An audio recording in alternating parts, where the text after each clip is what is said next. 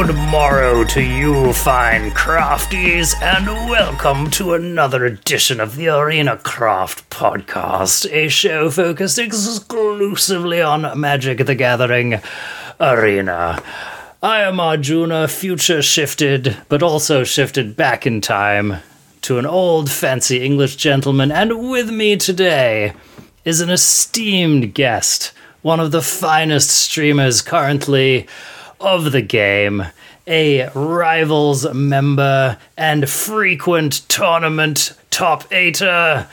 It is Chris Botello. Welcome to the show, Chris. How you doing today, man? Yeah, hopefully. I- I've certainly been having fun as far as like learning a new skill goes. Excellent. Yes. So, yes, we had you on the show before in a panel discussion. And uh, on that show, it occurred to me that we were getting about 1% of the potential brilliance that you had to offer. And so I wanted to invite you back on the show to just like go deep with you, man. So it's really a pleasure to have you here. And uh, for any of those crafties wondering where CGB is, he's in California. I was actually supposed to be in Dubai, but things got weird and that ended up not happening. So here I am. And so Chris was gracefully willing to jump in on a moment's notice and record, which is fantastic. So it kind of all worked out. Chris, I'm going to ask you a bunch of questions and they're going to go in some kind of an order. But the first thing is, I'm really interested in hearing you talk about your history with the game. How did you start playing Magic? If it was before Arena, how did you come to Arena? I want to hear your origin story, man. The origin story of how I really got started playing Magic is kind of an amusing one. I was fresh out of college and had just applied for a position at Wizards of the Coast. It was a customer support position, and one of the important skills they wanted you to have was to have knowledge of the game of Magic and be able to answer people's questions when they came up. So I went to this interview, got a couple of questions about exactly what protection did wrong, and decided, okay, well, I'm going to need to brush up on this skill if I want to do well at this job. I'm just going to read the entire comprehensive rules of Magic the Gathering while I'm on vacation, which is like a 200 page document. Certainly a very fun use of time when you're in Mexico. I got back and had applied to be a rules advisor at the time and started going to some local pre releases and drafts for it was uh, Fate Reforged at the time, and then heard back that I didn't get the position. But looking at other jobs after that, I just kept drafting because I turned out I actually liked it. Let me just interject here. Why Wizards of the Coast? Why did that stand out to you as being a, a cool job that you would like to have? I had played Dungeons and Dragons with a bunch of friends previously to this and was sort of more interested in that aspect of the company. I knew I wanted to be involved in some aspect in gaming, probably more in the business side of things. I had a friend at the time who worked up there and put in a reference for me with Wizards of the Coast. So the magic aspect of it kind of just had more to do with that was just an opening they had at the time that they were trying to fill. So you read the comprehensive rules of magic. I'm sure that you remember all of them uh, photo- photographically, and you got into drafting. How did it progress from there? Because I know that you actually eventually went on to top eight at GP, playing a fantastic deck that I hope you'll talk a little bit about. How did you kind of connect the dots between starting to draft to actually getting to that top eight?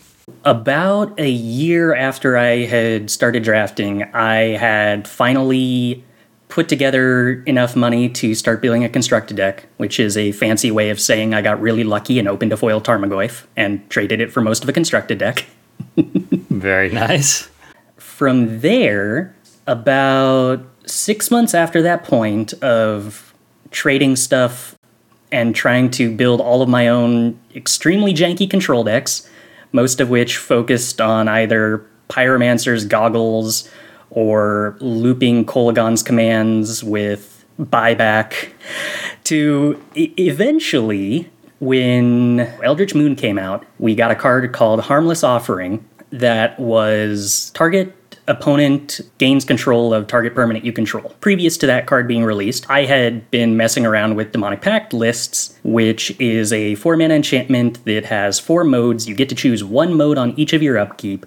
either deal 4 damage to something and you gain 4 life, draw 2 cards, target opponent discards 2 cards, or you lose the game. The idea of oh, I get to play this build around that has horrible downsides, and I have to construct my entire deck around trying to balance myself on the razor's edge between being super ahead and instantly losing. That sounds like a delight. Well, we got the ability to turn the final mode into an upside if you use all the good parts and then pass it off to your opponent and make them lose the game. I took that deck to the first ever constructed Grand Prix that I went to. It was the first time I had ever played anything other than FNM or a local PTQ, and somehow just absolutely lucked my way into the top eight of that event. wow, man. Baby's first GP, just freaking nailing it. I, I didn't know. That's really exciting. I mean, how did that feel? Pretty good. I, I've had my fair share of accomplishments in Magic since then, but I'm not sure I've ever managed to successfully chase that high ever again. the story of the top eight in and of itself is improbable. Factoring in the deck that you were playing as well, you must have had some pretty salty and or disbelieving opponent. Definitely, uh, there were some feature matches along the way that had some very choice moments of bemused opponents not really even appearing upset, just like, "What did did that happen? Is this real? Am I on a prank show?" It, it was a very enjoyable weekend. That gives me a little bit more of a window into the mad mind of Chris Botello. You've definitely upheld your reputation since then of playing kind of out of the box decks. Another one that comes to my mind is that Mardu Yorion list that I think you got really well known for playing. You also took that deck quite far as well, didn't you? I played that in two different league weekends against other Rivals League members at the time, and I think my record with it was 7 and 5 the first weekend and something else the second. Was really well positioned against at the time um, Gruul, Embercleave aggro, and Rogues were the two most popular decks. And both of those decks oddly really, really hated playing against Elspeth's Nightmare. And so you just got to loop Elspeth's Nightmares over and over and over. I'm starting to see a theme of yours. Pick a card, see what happens if we're able to play that card as many times as we want. As it turns out, they're good things. I have a very soft spot for engines that produce value over and over and over, especially if you have to do some really janky deck building, playing some very bad cards to make it work. CovertGoBlue, of course, a fellow famous Yorion mage. You're definitely in good company on this show. Uh, so I fast forward a little bit there, but I would love to hear like, so how did you make your transition to playing digital magic and or arena? So before Arena came out, I had at that point started streaming Magic Online. This might be a weird reason to have started streaming compared to a lot of other players, but I felt like I wasn't practicing enough and that I wanted to try to force myself to practice better and focus while practicing. I've always struggled when I'm just trying to play Magic on my own with nobody else around at a computer, grinding events, where I can't stop myself from like loading up a YouTube video and getting distracted and not really focusing on every aspect of why I'm doing things. I, I would start getting into the point where I would autopilot a little bit. I knew that I wasn't actually improving at all or thinking about my own play in a way that was causing me to correct myself. I actually started streaming so that I would have to explain my thought process and to have people there willing to say, hey, you messed up. You did that play wrong. then Arena came out. It was revolutionary at the time because one of the big roadblocks to getting people to watch a stream of Magic Online was that there was no way to zoom in on the cards for a viewer. They couldn't see what anything did. You had to understand the game and have a photographic memory for every card in order to have any clue what was going on, which meant that it was really limited to only the most already engaged players as an audience. With Arena, we started having pretty quickly these programs that would let viewers on Twitch hover over the cards to read them and get to know what they're doing and look at a deck list while the game is going. And suddenly it was very obvious this was the correct place to move your stream to because there were so many opportunities for newer players to actually get engaged. I made that transition pretty much instantly and never looked back. to such an extent that uh, I tried going back to MTGO for a cube draft a couple of months ago and got a very rude wake up reminder of, oh yeah, MTGO is like slow. It's really slow. I don't think I can pay attention this long. There are some things that it is very good for, such as playing Legacy or whatever. There's a reason most streamers now are using Arena. Yeah, I have been fully converted to an impatient Zoomer these days. I'm glad because it has brought you onto this show. So, how did you actually make the break joining the Rivals League and getting involved in more competitive arena tournament play? That's an interesting story because I actually made it in through a system that I have seen a lot of players talking about wanting the uh, Rivals League system to have been and I think that a lot of the people talking about wanting the Rivals League system to be something that people could aspire to and get into didn't actually realize that system they were asking for existed already at one point, which was that back in 2019, arena qualifier weekends rewarded points even if you didn't actually successfully qualify for a Mythic Championship if you got five wins, you got a certain number of points, and these accumulated over the year on the leaderboard that they had going. And at the end of the year long season, the top, I believe it was eight players on that leaderboard got invited to the Rivals League. And the eight players below them just got automatic invites to a Mythic Championship. And so I was playing pretty much exclusively with Temur Wilderness Reclamation at the time and was consistently qualifying for all of these because I was usually finishing pretty high on the ladder and had a string of so I think there was like 9 total in the season. I finished 2 wins away from qualifying for every set championship, which kept knocking points onto the leaderboard for me, but didn't actually qualify me for anything or feel like I had accomplished anything. And I actually didn't even know this leaderboard system existed until the very final month and looked it up and realized I'm in like ninth place.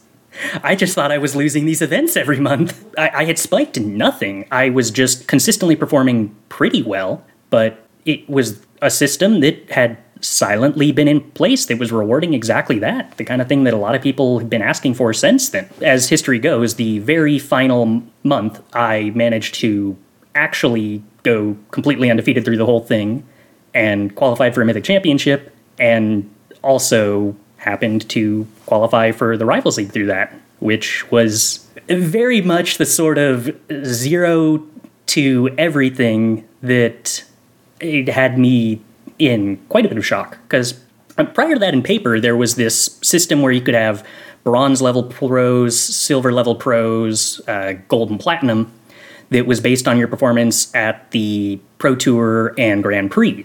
That I had been hunting for like five years at that point, flying around to Grand Prix and trying to go to every PTQ I could to try to qualify for the Pro Tour. I had never even managed to get to bronze, which is the entry level. You get to get automatic qualification to one regional Pro Tour qualifier a year. Spent five years with nothing, instantly to beyond the equivalent of platinum with one weekend of, oh, I didn't think this was going to happen. So you had your second surprise, here I am kind of moment in your career. That's awesome, man. I feel like, in a way, that probably has kept you maybe a little humbler or maybe a little closer to the people. I certainly get that vibe from you. I decided pretty shortly after that happened that I was worried if I think I'm good at magic, am I gonna stop improving? If I start to get cocky and think that I'm making the right play, but actually I'm making a mistake, I'm gonna be just the worst magic player ever. Okay, I need to make sure to ha- not have that happen. I need to be convinced that I'm always making wrong plays so that I never get stuck in my ways. I've been trying to live that pretty close to the hilt ever since. I love that you brought that up because that's actually one of the things I wanted to talk with you about was I feel like you have a methodology by which you approach the game which feels to me somewhat unique. You know, I wanted to just get into your head a little bit more because it seems like you have I don't know whether it's like a system that you apply or whether it's just a very, very detailed thought process that you're trying to talk through with your plays.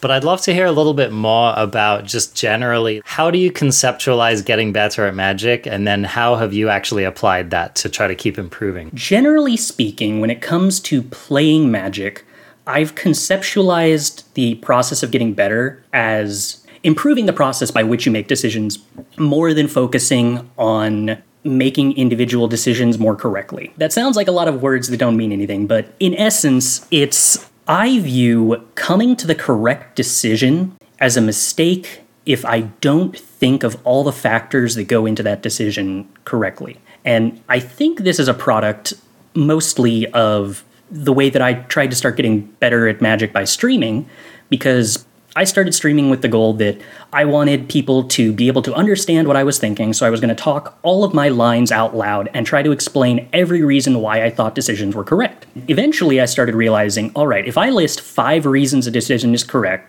and three reasons that it might be incorrect, and I get the right decision and win the game, but after that, somebody points out that I missed one consideration that didn't even change the result, that it was still the right decision, but it was like, maybe 68% the right decision instead of 70% the right decision, I viewed that as still being, oh, I made a mistake. My process was wrong, regardless of what the conclusion was.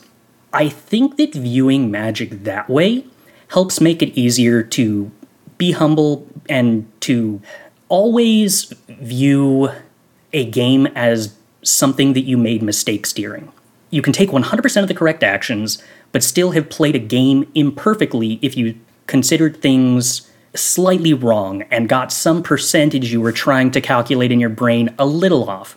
And maybe it didn't matter in that game, but habitually, if you can improve that, it's going to matter eventually, because Magic's a game of percentages. And if you can change your win percentage in a matchup from 57% to 58%, that makes a lot of differences. That means over the course of a month, you're going to win two or three more games from that one improvement in your play. And the thing is, if that percentage point matters, especially in a really key game, if that matters in a top eight game or if that matters in a final game, that can happen. When I'm talking with pro players and just people who've played more competitively.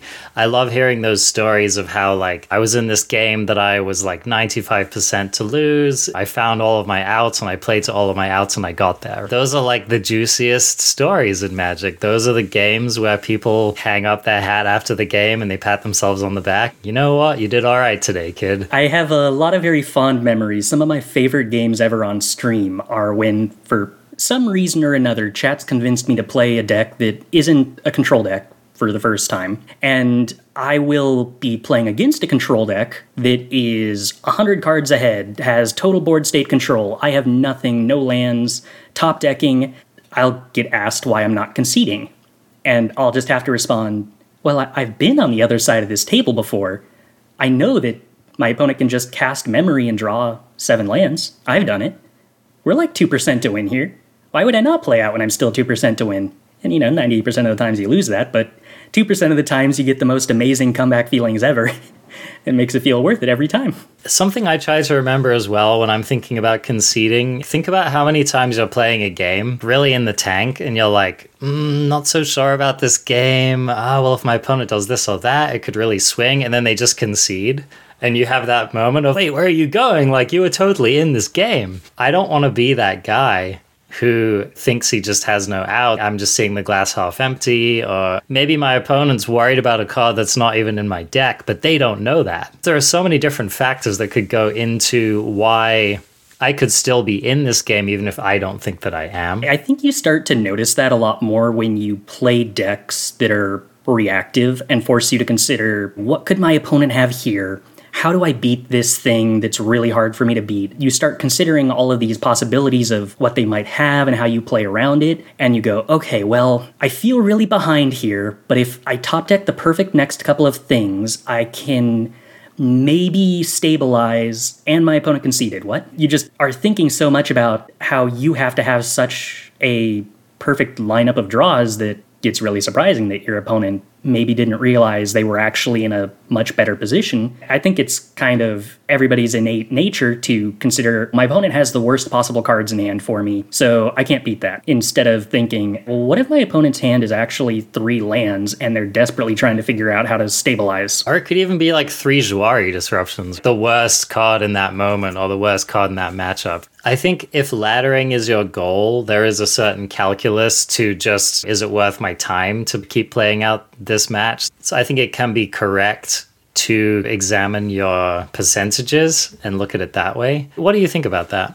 Everybody playing on the ladder has different personal goals that they want to optimize for. And I totally understand people who want to concede in a losing position and just get in more games and try to make it to Mythic faster, stuff like that. Personally, my mentality is that I really enjoy being behind and trying to struggle to win games where I am very unfavored. I mostly have gotten in the habit of not conceding in those spots, more due to just very much enjoying them than any kind of optimization of time spent not everybody wants to average 30 minute matches with blue white control decks, and I, I, get that. I was reading one of Reid Duke's books. I think it was maybe one of the level one books that he wrote. He said something that really stuck with me, which was there are three kinds of games in Magic. The games where you are just kind of obviously going to win and there's really nothing your opponent can do about it. And then he was saying there are games when it's the opposite. Your opponent just has a much better draw than you and you're almost certainly not going to win.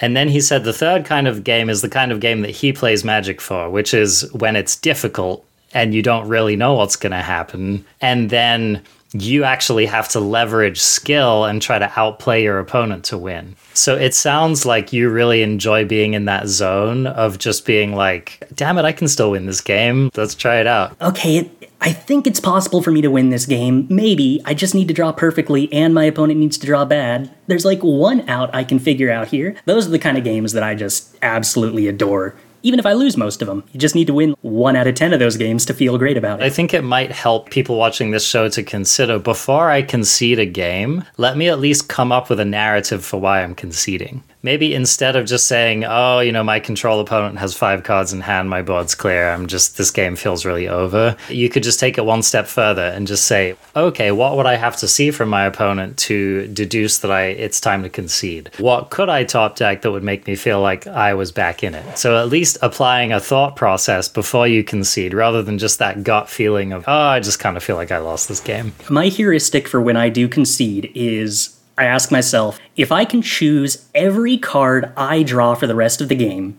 just tutor it, and every card the opponent draws for the rest of the game, is it still impossible for me to win? Yes, okay, I think I can concede then. One of the things that I love is that you're just bringing up the mindset aspect. One of the things that I've noticed about successful players is that they don't give up mentally. A lot of us, especially people who've played paper magic, have had those times when you're playing a match against someone who just has like a really indomitable vibe you're playing against them and they're just like stone cold and they're just always in it and they're just always playing to win. You have that feeling of like intimidation. This person is inexorable and they're just going to do whatever it takes to win. And I think that just having that mindset, I think goes a long way. In my case, that comes down to me having conditioned myself to love games where I'm losing because those are the most fun to play, in my opinion. If you can condition yourself to love games where you're losing, you'll probably find that you lose fewer of them. It sounds kind of masochistic, but I love it because let's face it, in Magic, you're usually losing close to 50% of the time. Even if you're winning 60% of your games, you're still losing 40% of your games. Part of playing Magic is losing. If I'm winning 60% of my games and losing 40% of my games, then I felt like I was losing 40% of the games, but I also probably felt felt like I was losing 20% of the games that I actually won anyway. So if I'm going to spend 60% of the time feeling like I'm losing, I might as well get conditioned to have fun with that. We start with the mindset I want to improve. I enjoy playing from behind. I'd also love to hear a little bit more about your turn by turn process. I know that you can't like go comprehensively into everything that you might think in a game, but what are some of the basics that you just consider all the time? Am I going to play a land? How am I going to play out this turn? Can you give us a sense of that? One thing I will start with is that most of planning and thinking about magic involves thinking in advance branching paths that each turn can take. Turns like 1 through 4 are the easiest, cleanest example of this you have some idea of what you're capable of doing on turn two and what you might draw on turn two. Really simple example you're looking at your opening hand of seven cards, and maybe it includes a Jwari Disruption, two of the new dual lands that come into play tapped on the first turn, and maybe Smoldering Egg. You immediately go, okay, well, on turn two, I probably want to either hold up Jwari Disruption or Smoldering Egg, and I've only got one untapped land and two tap lands, so I have to choose whether I'm going to play this white red tap land or this white blue tap land, and in advance, do I want to hold up Jwari Disruption or Smoldering Egg? And that's like the base level of making a decision on turn one and thinking about how that's going to affect what you do on turn two. By turn three, I'm drawing a couple of cards. What happens if I top deck a divide by zero? What happens if I want to play expressive iteration? What happens if I want to curve the egg on two into play a land on three and hold up Jwari Disruption? Being able to sit there on turn one, making the decision as simple as which of my three lands do I play on turn one? Everything about the mentality and process of magic that gets expanded to every stage of the game after that point. And then you have to start considering what your opponent might do. I personally feel like this the process of being able to chart the moves and the average tempo of a game out in advance like that and what sort of branching paths there are going to be depending on what your opponent does or what you draw is a skill that is a product of becoming familiar with decks, yours and what your opponent plays, and what I tend to do is ask myself a lot of what if questions about my plays. If I do this, what if I draw this other thing? Which of these two lines is likely to be better? There's a mental technique, I guess, that I tend to apply a lot, which is asking myself, what would I do here if I could choose what I was going to draw next? And what would I do here if my opponent could choose what I was going to draw next? What if the best case scenario and what if the worst case scenario? I find it's very illustrative of teaching you how to play around worst case scenarios and best case scenarios to be thinking about that every time you make a decision. It's kind of a quick jump start into the process of rapidly learning how to play around potential cards before you draw them. Once you get to a certain point in Magic, that's really what the game is actually about. it's not often about how do I play the cards in my hand as best as possible, it's how do I play the largest number of possible top decks as well as possible. If you're conditioning your mindset to be thinking about those things more often, if you get yourself out of the space of being trapped thinking about just the stuff you're looking at at the moment, that's what starts getting you better the quickest. The player that I can think of who talks about this the most, or at least just from the people that I watch, is LSV. I'll be watching him play, and like 90% of his decision making is around. So if I draw this card, then I can do this. But if this, you know, he is someone I can think of who's always in that mode of playing to the top of his deck. There's many reasons why he's good, but I think that that's really a prime example. It's cool to see that a lot of his mental space is devoted towards that topic as well. There is a common topic in Magic about luck, how some players seem to be luckier than others. And I don't know how many people have that conversation sort of tongue in cheek, but for everyone who isn't yet aware of this, allow me to illuminate you. Luck isn't real, but you can think of luck as if somebody draws the right cards 70% of the time, instead of 50% of the time, it's not that they're drawing the right card more often. It's that they are thinking about what they might draw, and they are playing in a way that makes more of the cards in their deck into good draws. Or, if there's only one good draw in their deck, identifying that they have to draw that card or they're going to lose, so they play in a way that maximizes their position if they do successfully draw that card. It's not just playing and hoping you draw something good, it's setting up a larger percentage of your deck to be good draws.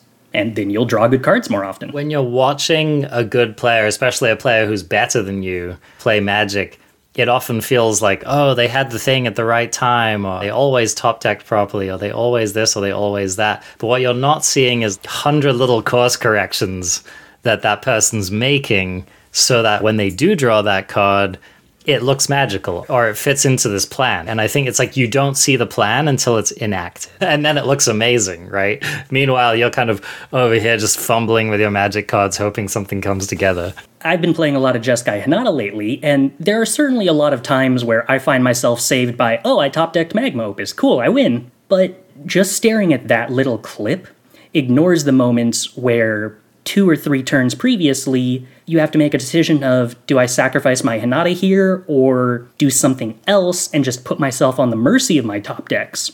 Well, maybe it made more sense at the time to sacrifice the Hinata because you were taking a lot less damage and trading off for a better creature and just being in a better position.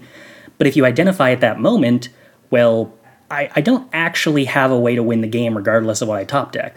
But if I make this seemingly worse play and keep the Hinata alive, then I can maybe win if I draw Magma Opus into something else. It's all about identifying multiple turns in advance. Okay, I have to do something awkward and bad now because otherwise I'm a dead man walking for the next two turns and there are no outs. Setting yourself up for that is exactly what luck is. Just to add to that, I was thinking about the example that you provided of having the egg in your hand and also having a Jwari disruption. I really like that example because I also think that it often ends up being very matchup dependent. I would imagine, for example, play, you play a land turn one, and then you say go, and your opponent plays like a storm carved coast tapped. I feel like you'd probably be more likely to slam your egg there than leave up Jwari Disruption because you're playing against a deck that maybe their only two drop would also be another egg. Whereas if they play like Plains, one drop, go, maybe you'd be a lot more likely to leave up your Jwari Disruption because if they resolve Thalia the next turn,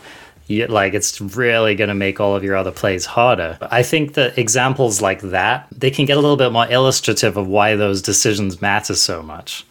I bring up the example of the land drops on turn one because I don't know whether famous or infamous would be the right word here for taking about two minutes to make my turn one land play sometimes, just trying to chart out the first four turns in advance of what order, and if I top deck one of my creature lands, I want to play it on turn two so it's not a tap land later. Does that affect which land is right here?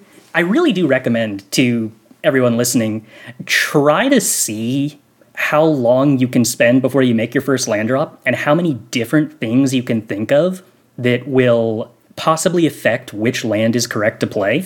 The longer you can spend doing that while still thinking of actual considerations, that's going to be an exercise that will open your mind to the world of actually, I can think of a lot of things in advance of them happening and start to have them in my mind so I can play around them. When you start getting that muscle going on a two color deck, it can really help you come playing a three color deck. We're moving towards a format. New Capenna looks like we might actually get like four color decks. It looks like we're moving towards a format with really diverse mana. It matters a lot more, like the more colors you add to your deck. If you start playing limited, trying to splash, doing all this kind of stuff, it actually starts really mattering. If you can get the muscle primed now, it'll help you later as well. And much like actual exercise, it's something that as you get into the habit of doing it, it becomes easier. I remember when we first had the new pathway lands, I was playing a three color Temur deck at the time,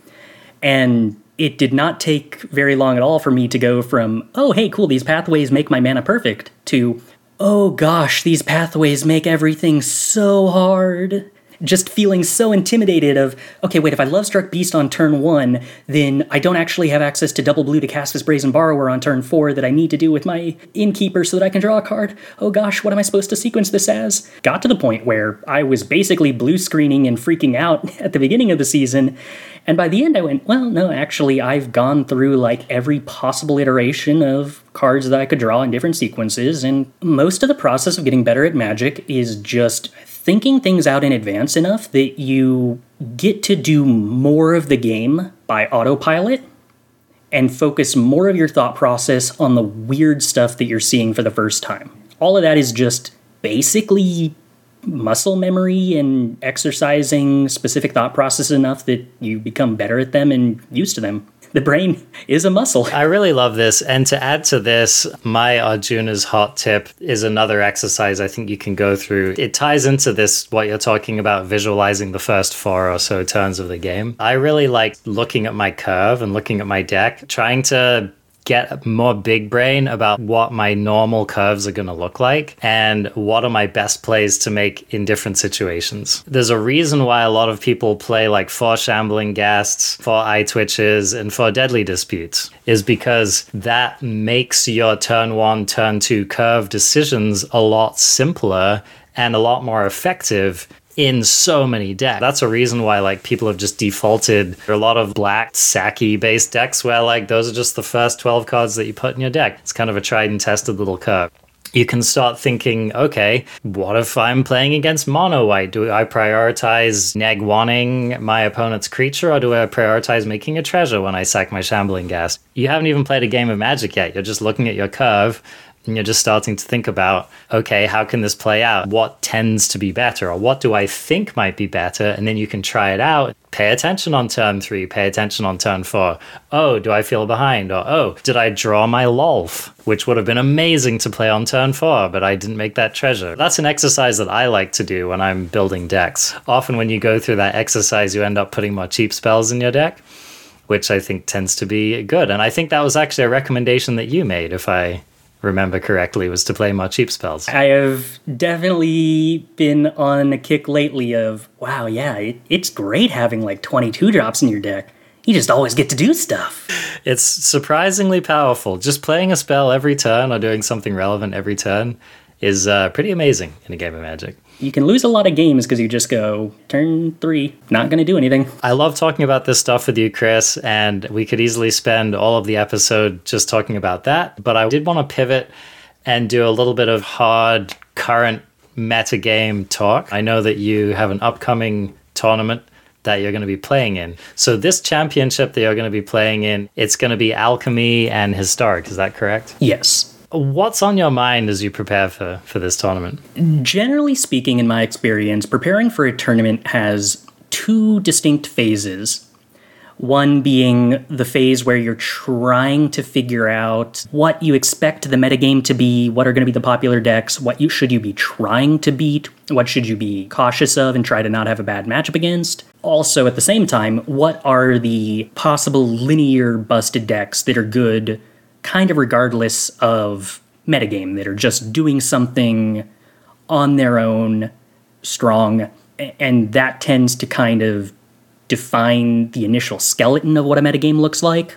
And then the second phase is all right i have some understanding of what i think the popular decks are going to be what they are hypothetically good and bad against and if other people come to this conclusion, what kind of decks I can expect to fall off as a result, and then trying to figure out how to attack that sort of metagame. Currently in Historic and Alchemy, we're still closer to the first stage. There's not a plethora of established data of this is what the format looks like, these are the top decks. Historic I'm going to guess probably Golgari Food, Auras, and uh, Phoenix are going to remain tried and true, and there's not going to be a lot that really knocks them off that pedestal too hard. But then you get a lot of interesting things like new cards for Auras, Runes decks, Hinata, Greasefang, Parhelion combo. They're all kind of trying to do sort of these powerful linear things that you have to consider can we get any of these decks strong enough that their powerful linear thing can potentially fight against the existing top decks? And if the answer to one of those is yes, how does that change what other decks are likely to be popular? If it turns out that the Greasefang deck just completely destroys food, do we kind of expect food doesn't show up maybe? Alchemy very much in a similar spot, except even more unknown with less established decks and more wild out there stuff. I love that you actually brought up Greasefang because this has been a question on my mind. Is Greasefang Parhelion combo actually a going concern in Historic? What, what do you think based on your testing? The combo itself is very powerful, potentially even stronger than Phoenix's getting back a bunch of Phoenixes and putting them into play. What I have not yet seen is whether it's possible to make a Greasefang deck with a backup plan. Because Phoenix has a backup plan. It can win through Rest in Peace. It can just play aggressive creatures, cheap disruption, and start hard casting Phoenixes and kill a deck that kind of dirtles around and expects Graveyard Hate to win the game immediately. Greasefang combo decks like that that can't really have their combo pieces do anything meaningfully individually when the combo doesn't get assembled have to, in my experience, either be absurdly consistent, which isn't really the case for Greasefang. It's strong, but not insanely consistent, or have a Phoenix like backup plan where they can just plan B is a good deck too. I have not yet found a Greasefang deck with a good plan B, but I've certainly found enough very powerful and consistent plan A's that I imagine the deck is actually going to be a pretty real part of the ladder, if nothing else. Right when the set released, I saw people playing it in Pioneer, for example, having results in Pioneer, and then of course, you know, the light bulb went off for Historic. This definitely seemed powerful enough to at least like go deep in the tank about how could we make it work. I'm really curious. I would love to see at least one person sleeve that up for the championship and see what happens. Decks like that are so hard to predict because the difference between not being good enough and then tipping over the edge into insanely good is such a thin barrier that can feel like you're miles away from, and then you find one card and realize you're actually already on the other side. I remember struggling a lot trying to tune five color Niv Mizzet, thinking, uh, this deck feels so weird and rough, and the mana doesn't work. One evening, I think I just spent like six hours making a spreadsheet of okay, well, what is every possible curve out of the first turns two and turn three? What spells do I want to cast? What order does playing these triomes matter in? And what turn two shock lands does that allow me to play? And I think I shifted like five lands in the mana base realizing actually these triomes are the most important because they let me do this turn two into this turn three. It changed the deck from something that felt like I was winning 40% of my games with to something I felt like I was winning 70% of my games with. Something that small, it's so difficult to realize how close or far away you are when it's the smallest changes that can suddenly have huge impacts. Or sometimes it's even just the printing of one card. I remember when Wilderness Reclamation, obviously a deck that you have played so much of. Maybe I'm getting this wrong, but it seemed to me like Shark Typhoon was just like, we're good to go. They printed this card. Now this deck is just amazing. I was on Team Wilderness Reclamation for a pretty long time before that, but Shark Typhoon was definitely what answered the deck's real problem. Teferi Time Raveler was super hard for the deck to beat. There were no removal spells that actually dealt with it easily. You could like stock a bunch of negates and mystical disputes, but all of the decks that played Time Raveler played like five mana creature threats which made all of those totally useless. It was real rough. Well, now I can play Shark Typhoon, and I can actually just put a shark in play and kill Teferi. I felt like that deck, every set, it got one or two cards. Okay, now we have Uro. Now is it good enough? Okay, now we have this, now we have that. For me, it was the Sharks that turned it into a monster deck. But sometimes it doesn't even have to be a new card getting printed. Sometimes it can just be a new card remembering it exists. Standard actually provides a fantastic example of that right now to folks who have been watching recent tournament results, it may be clear that there's a weird new deck going around that plays like four Goldspan Dragons and four Liers and multiple shows of confidences and galvanic iterations, and at the very top of it, an Alchemist's Gambit, which is the three mana extra turn spell that makes you lose the game next turn unless you cleave it and pay it for seven. That card's existed for a long time, but kind of just got forgotten because it wasn't Alrund's Epiphany, so why would you play it? Now, there's this new deck I just described running around that combos off by playing a bunch of galvanic iterations into Show of Confidence, gets copied a absolutely ludicrous number of times. The Magecraft trigger works, copying for copies, and if you galvanic a galvanic, you get like six copy triggers or something nuts. And if you show of confidence a Goldspan Dragon, it gets a treasure for every single copy, which makes you go up to like 12 mana pretty fast with a Lier in play, and then you get to cast the Show of Confidence again. What this deck does is just get to the point where it puts like 10 counters on a Goldspan Dragon, which, okay, well, then you untap and maybe you kill the Goldspan Dragon and you're fine, except it just actually also runs this three mana time walk that it just doesn't care whether it's going to lose the game because it just needs to attack you with a 10 power Goldspan Dragon twice. Even if you're not guaranteed to win the game next turn, you made so much treasure, you can just play the gambit for full retail if you want. The interesting thing is, this deck is new and popular now, but there are no new cards involved. It just got discovered that they could play Alchemist's Gambit as a one or a two of, and with enough Liers and enough card draw, they just dig through their entire deck and find it when they're comboing off. At any point in the last six months, that could have been a deck that people played, especially after all the Alrund's Epiphany bans, when Standard turned into like a white black mid range fest. That deck is like an automatic free win against any white black deck out there, but nobody discovered it. There are just so many cards out there waiting for combos to be seen that people haven't figured out yet. Such a sweet card, too. Show of confidence. I remember blasting people in limited with that card. It was so good. I'm really glad that it's actually showing up in a competitive standard deck now. What are you thinking about bringing to this tournament then? I have been pretty hard on the Hinata train. It's tough for me to escape my roots, and my roots feel like Hinata is Wilderness Reclamation, except also it's a 4 4 flyer that blocks. I ask you this question, and then I see Chris shift from good decision mode to like pet card things I love to do mode. and maybe they're not mutually exclusive in this case, but I love seeing that. I probably have a lot more history bringing questionable decisions to big tournaments than actually good decisions. Over the last year, I've taken four color Lucky Clover adventures to splashing for like three sideboard Yasharns in your Temur deck. I've taken Mardu Yorion. I've taken White Black Demonic Pact to a historic tournament because you just could play four main deck Grafdigger's Cages and sacrifice them to Doom Foretold. So it was great against goblins. I have taken blue black Lier Control playing 21 mana spells. I am very comfortable making extremely questionable deck choices. It's a bit of a brand at this point. You're pretty hard on Hinata. Now, is this for both formats? Certainly more confident in Alchemy, but I have actually been kind of impressed with it in Historic. There are a lot of decks running around right now that get really taxed by Hinata in kind of awkward ways you wouldn't necessarily expect at first. I definitely started with the idea that, all right, I want to play Hinata because it makes all my cards better. And the more and more I play with it, the more often I realize, oh, hey, it's really cool to make my opponent's Thoughtseizes cost two. Oh, hey, it's really cool that all my opponent's removal spells cost four mana and are unplayable.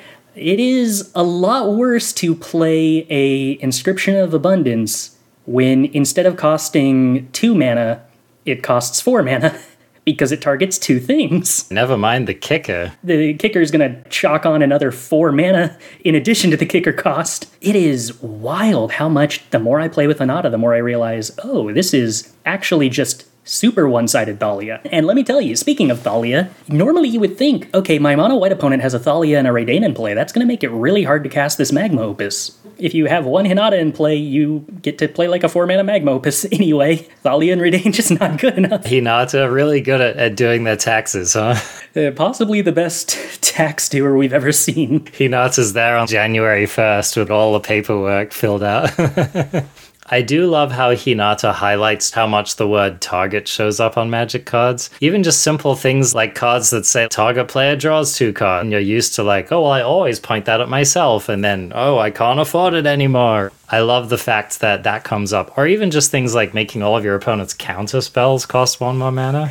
Magic feels like a very different game when their negates cost three and yours cost one. I was actually playing Brawl and I had a Hinata face off. I had one down and my opponent had one down. And I had a turn when I was trying to get all this fancy stuff done. I just brain farted on the fact that my opponent's Hinata was basically canceling mine out. And I had a very frustrating turn. I'll, I'll put it that way. Not too long ago, I had a game that involved playing against Gruul werewolves in Alchemy and my opponent, I forget the name of the card, but the two mana werewolf that starts stealing cards from your opponent's deck stole a Hinata from me and played a Hinata. I didn't really think about it for two turns before realizing, my Magma Opus that I was planning to hardcast to kill the Hinata, it, it costs 14 mana right now. That's a lot of tax. So Hinata and Alchemy, it's easy for me to connect the dots in my head about how that deck comes together. L- let's just talk briefly about the matchups. What's really contending in Alchemy at the moment? I'm partially asking just of my own curiosity. I have not Alchemy much lately or followed it much. I've been back on the standard train. So the Alchemy metagame differs from standard. One, it's much more aggressive. The biggest reason for that is that the Goldspan and Lier nerfs mean that most of the big blue red decks in standard just don't transfer over to alchemy at all. The current top two decks are probably Gruul Werewolves, that's kind of unchanged, and the new top dog, Green White or Naya Runes. Similar lists that exist in standard, but because in standard there's this threat of blue red combo at the top end, it's a little tougher to go the distance with kind of an uninteractive green white based beatdown strategy. As a result, both of those lists kind of go over the top of the white black mid range strategies too. There's just too much trample and too much speed to them that standard equivalent decks can't really keep up with. So, for the most part, it, it's very much an aggressive format. There's not a ton of established top tier control decks. Stuff that used to play Lier kind of can't anymore because the nerf in alchemy means that you can't play removal spells on their turn, which just isn't acceptable when all of these aggro decks are playing so many haste threats. Is werewolves still a thing? The Gruul decks that exist are sort of werewolves decks that uh, starts flipping it to night early on, and that requires weird sorcery speed answers that disincentivize you from playing instant speed removal on turn two, because if you do, then you don't have anything to do at sorcery speed on your turn three. Then your opponent plays a Stormseeker that's just a 5 5 because you let it flip to night, just plays a ton of hasty threats. But the norm has kind of moved away from werewolves tribal synergy and more to just day night tribal synergy alongside good creatures. Not as much of um, Tovolar, and more, we're going to play good creatures at every point on the curve. That makes sense to me. Was the nerf to the fearsome whelp? Is that what it's called? I haven't seen it in a while. It hasn't been on my radar as a card to remember the name of, although I'm terrible at remembering the name of cards in general. I, I was never of a proponent of the Dragons deck being particularly competitive even before the nerf. It has a lot of inconsistencies that I could go into deeper analysis of that we don't really need to get into, but there is a noticeable effect on the ladder that people want to play cool fun decks and are okay playing a 49% cool fun deck and just like enjoy that, which, you know, nothing wrong with that. Getting to play cool big dragons and going for something splashy is there's a reason we have the magic player psychographs and it Timmy is one of them, very much enjoy playing big dragons. They kind of nerfed that deck, in my opinion, more because it was a menace on the ladder than because it was a menace for constructed play. I think that there's something psychological about players not enjoying feeling like they got high rolled out of a game, that their opponent just had a whelp and played three dragons on turn five and that they didn't have anything they could do about it. Players dislike visceral feeling randomness. They prefer their randomness to exist. And that's kind of the counterintuitive part because a lot of players will tell you they hate RNG. They actually hate playing games with no RNG. And they love the fact that RNG exists in Magic when they don't know the RNG is there. They want it to be invisible, and Dragons was a deck that made it very, very visible that the RNG existed, and I think that's kind of more of why it got the nerf. I always found ways around that deck, and sometimes I lost to it, but I, I too didn't feel like it was particularly oppressive. But you're right, the Whelp into the Town-razer was just such an annoying curve for so many decks to deal with. There's just something unsatisfying that even if you win 70% of the time against a deck, if 30% of the time you sit there and go, I couldn't do anything about that. I had my one opportunity to draw Spikefield Hazard and I didn't, so I lose. Even if a deck isn't oppressive, it still can just be not fun. So, with this kind of more aggressive than standard metagame, in Alchemy then. Are you feeling kind of the usual, is it control go over the top finish kind of plan? Is that feeling pretty well positioned at the moment? Like I said, I've been so enamored with Hinata that it's hard for me to separate a deck being good from a deck just being a joy to play. And historically, I have made a habit of playing the deck that I enjoy the most because I will practice more with a deck that just makes me queue up one more game. I think that the difference of how practiced you are with a deck is a lot bigger than even playing a completely different deck if it has a slightly better suite of matchups. I, I, like to think of myself as not a good Magic player, but one of the better Magic players out there. And I still think that it takes me so long to learn a deck that it really does benefit you to just sit down and learn a deck and grind hours in it and spend time actually focusing on what the deck does and learning to anticipate what the next couple of turns look like more, way more than just switching decks constantly to try to pick up a better deck for a specific weekend. I would agree with that as well. I think that it ties in with your advice earlier in the episode about visualizing your branching decision trees and stuff because I think it becomes easier to do that when you know a deck really well. When you've played 100 games with a deck and you've been like, "Oh, those curves generally don't work out."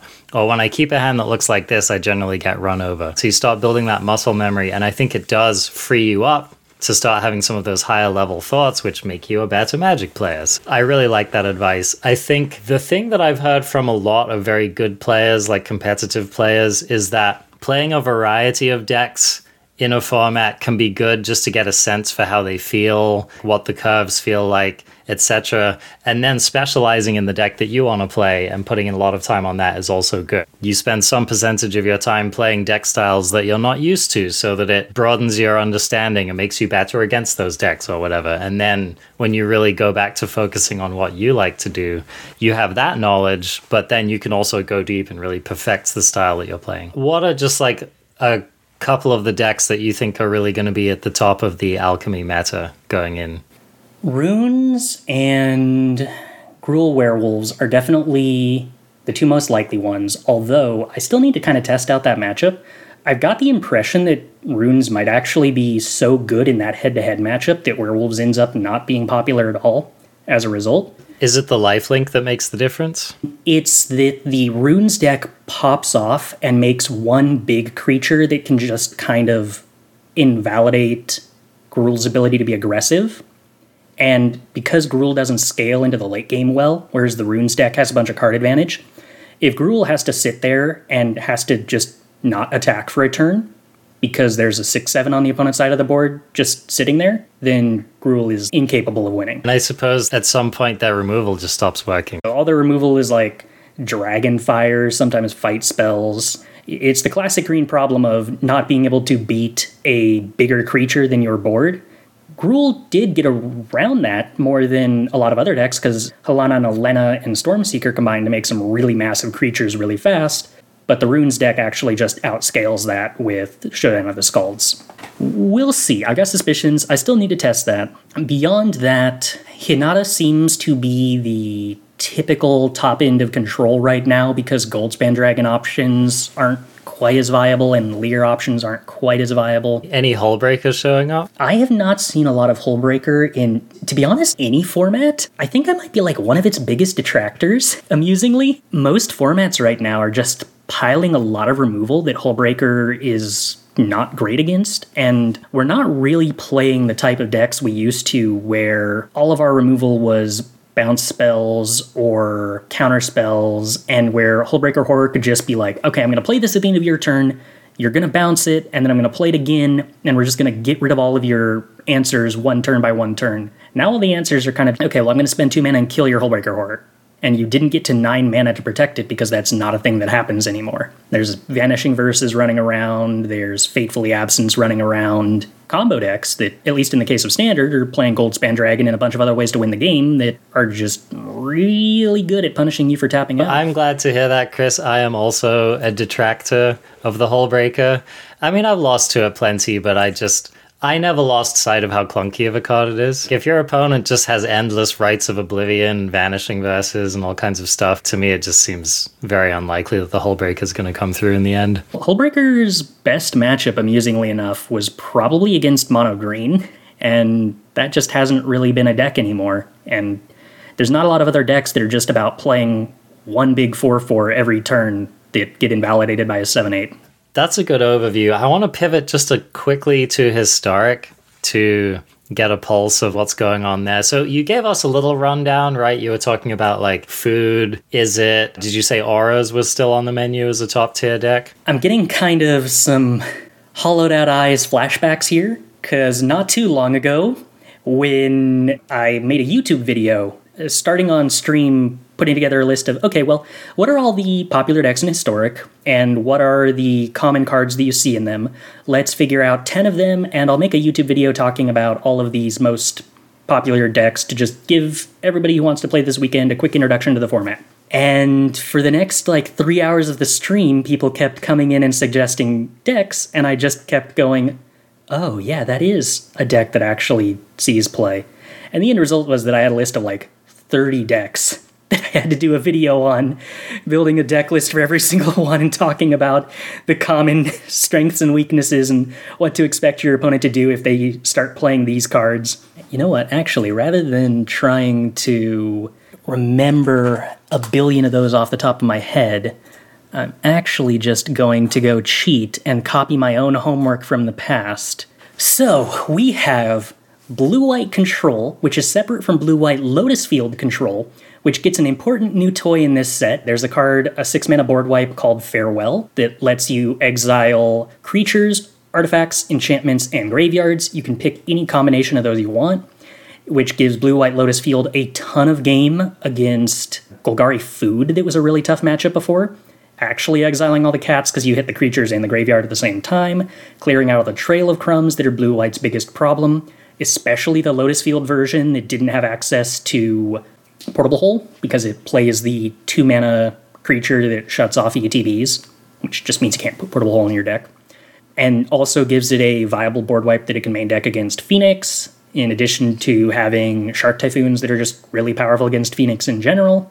Um, Jeskai Control still exists, having Lightning Helix and Flame Blessed Bolt is a popular new removal spell because it's so good against Phoenix. We have Izzet Phoenix, Golgari Food, Heliod Life Gain Company is still an entirely real thing. Lurrus Rakdos Alchemist, which is a smaller ball version of Young Pyromancer decks that plays Kroxa and tries to just play a ton of hand hate spells to grind the opponent out. It's kind of like the most similar to modern Jund of the decks that exist. Has that deck moved away from what was that split card that bring a thing back from the graveyard and give it haste and stuff like that? Claim to fame, I've seen some lists still playing it and some lists choosing not to. Although generally speaking, I think the Lurrus version of Rakdos Arcanist kind of became less popular because Sorin the Mirthless got printed it became a lot more common to just get rid of the Lurrus, play four mana Planeswalkers, because now you had this new Sorin and the four mana Chandra that kind of just were more tempo efficient than trying to put Lurrus in your hand and playing this six mana creature essentially. There's Niv Mizzet Reborn decks that got the new green red Kavu not too long ago that just lets them play an aggro backup game plan because they have or two mana five fives. Yeah, God, that card is kind of stupid.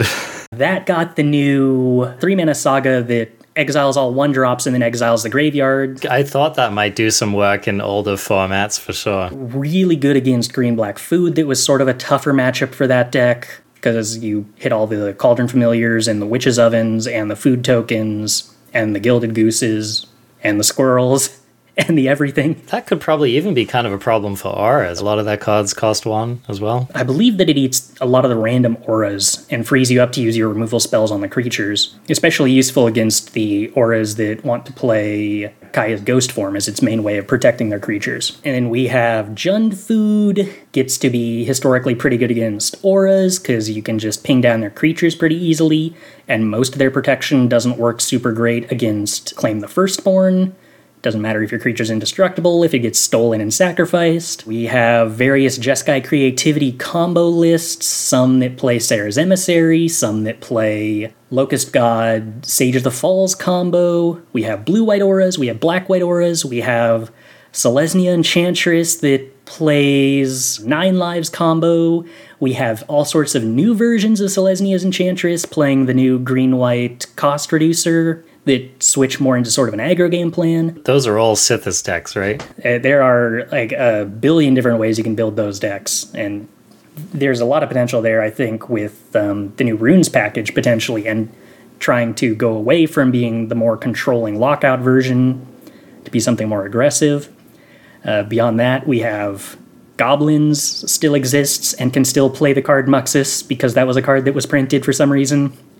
We have Gruul aggro that plays Embercleave. We have now a Gruul combo deck that plays shamans and tries to double all the shamans triggers because Burning Tree Emissary is a shaman, and if you play a doubled Burning Tree Emissary, you just get four mana off of your two mana creature.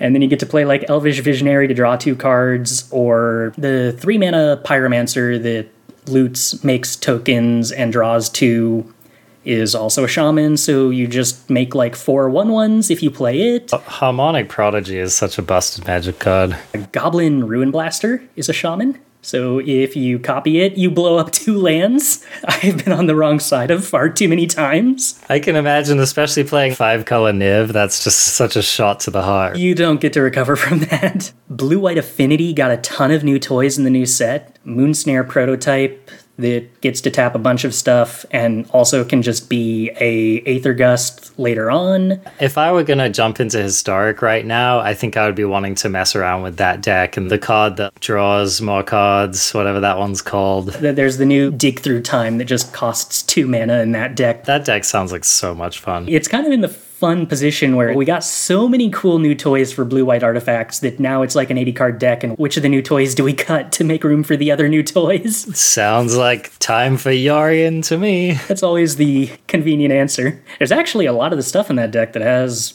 powerful ETBs to blink too. Some of the living weapon stuff is actually kind of nice to blink. Your two mana creature that whenever it ETBs goes and finds an artifact off the top of the deck. Sounds sweet to me. Uh, let's see. We also have Mono Red Madness, which is half burn deck, half card advantage engine because everything in it is a discard outlet and everything in it comes back from the graveyard. Simic Merfolk actually exists again. I don't entirely know how to feel about that as someone who hates playing against control spells from aggro decks. And that deck has some strong cards. There's that three drop Lord that seems pretty powerful. Three mana, three four that's mostly indestructible and draws cards whenever it attacks and lets them accidentally just turn into a mid range list half the time that happens to be four toughness, so it's like invincible to all removal spells. Yeah, seems pretty good.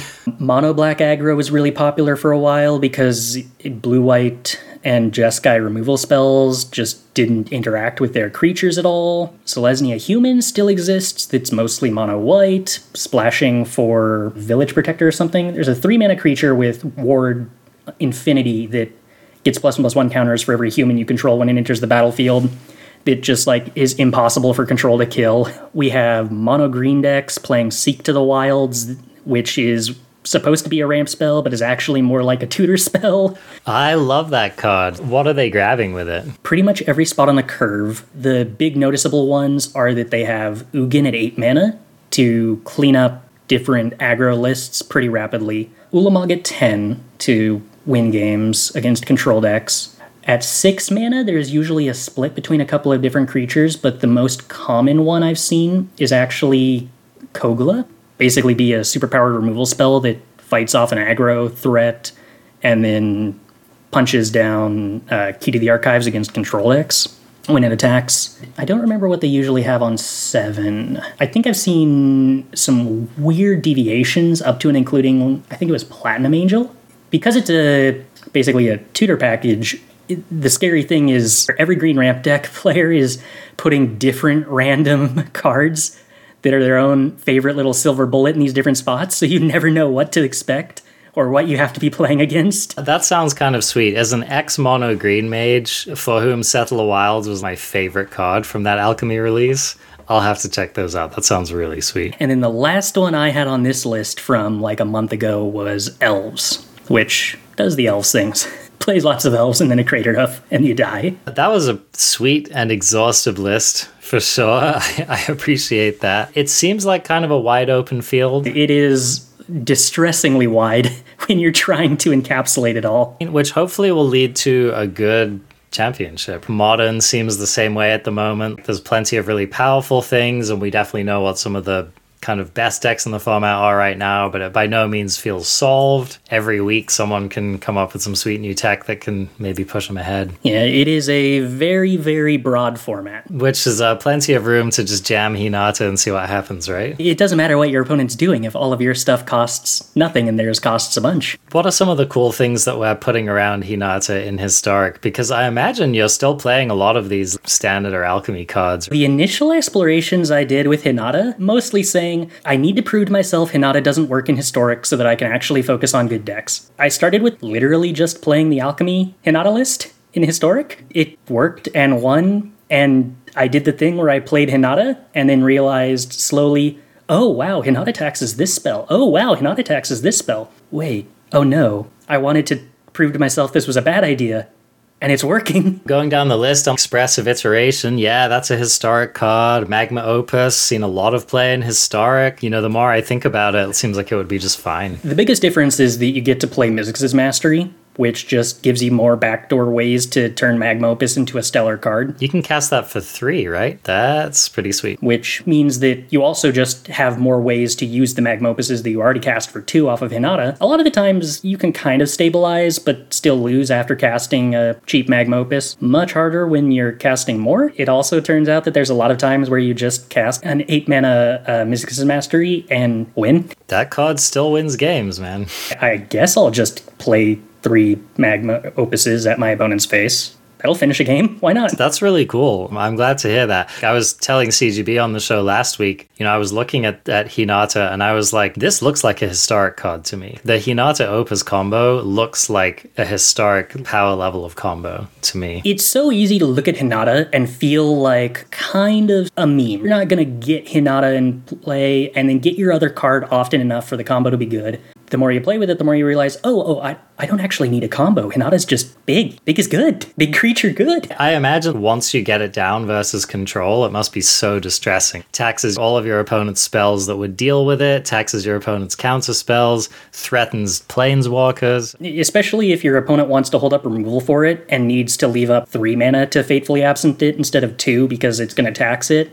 So they can't just sit there holding up their negate and their fateful absence with two mana while they develop to their board on their turn. Otherwise, they're just going to get hosed. Oh, it's delightful. Is Shark Typhoon an annoying problem for Hinata to deal with? If your opponent leaves up six mana for Shark Typhoon, you can kind of just not swing into it. Hinata, in a way, actually is a card that's very good against Shark Typhoon because it gives you a reasonable way to not just die to a 2 2 Shark, which is the mode on Shark Typhoon that in Control Mirrors actually ends up most often deciding a game.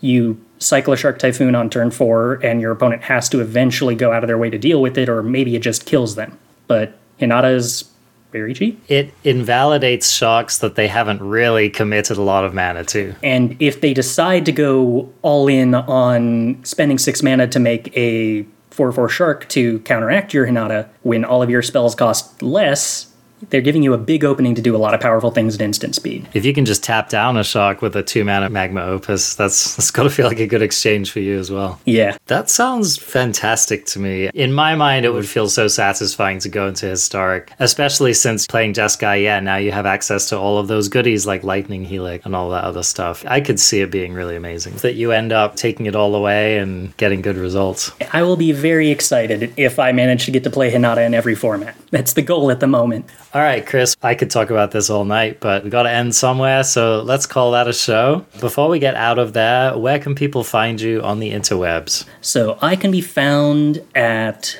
twitter.com as C Botello Magic, on Twitch as Chris Botello, and on YouTube, if you want to watch some of the older VODs that are a little edited down for time, as Chris Botello as well. I highly recommend Chris's stream. I find you to be a very entertaining streamer, but also just learn a lot because you talk very comprehensively through your lines. If you want to actually see Chris's improvement process in action that we were talking about earlier, just go watch the stream. You'll get to see as much of it as you have stomach for, basically. Yeah, I guarantee you will get to watch me make a lot of mistakes and hopefully learn from some of them. And play a lot of really fun decks in the meantime, which is sweet. Thanks so much for being on the show, Chris. It's been an absolute pleasure to have you. Thanks. And uh, just to go out here, you can find Arena Craft. Uh, we're on Spotify.